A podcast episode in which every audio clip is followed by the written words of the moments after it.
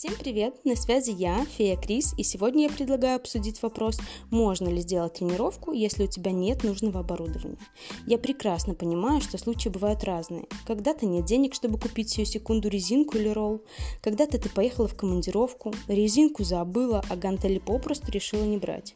А если честно, я не знаю людей, которые возят гантели в командировку. Так вот, если есть желание, предлагаю пораскинуть мозгами и заменить привычный инвентарь на инвентарь из подручных средств. Гантели. Их можно заменить книгами. Следи, чтобы книги были одинаковые. Упаковками бумаги, крупой или бутылками с водой. Поллитровая бутылка воды весит чуть больше 500 граммов. Соответственно, ты можешь сделать себе полторашки, двушки, трешки. Можно сделать гирьку из пятилитровика. Выбирай бутылки, которые удобно держать в руке.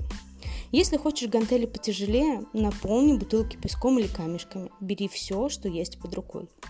Следующее на повестке дня – резинка. Тут все просто. Возьми колготки или чулки. Свяжи концы и вуаля – чем плотнее колготы, тем более тяжелая получится резинка. Натяжение можно контролировать узлом. Завязала ближе – будет тяжелее, завязала дальше – будет легче.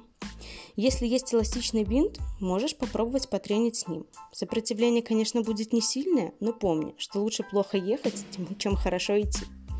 Если тебе нужен утяжелитель, то смело бери в магазине упаковку крупы и примотай скотчем к ноге.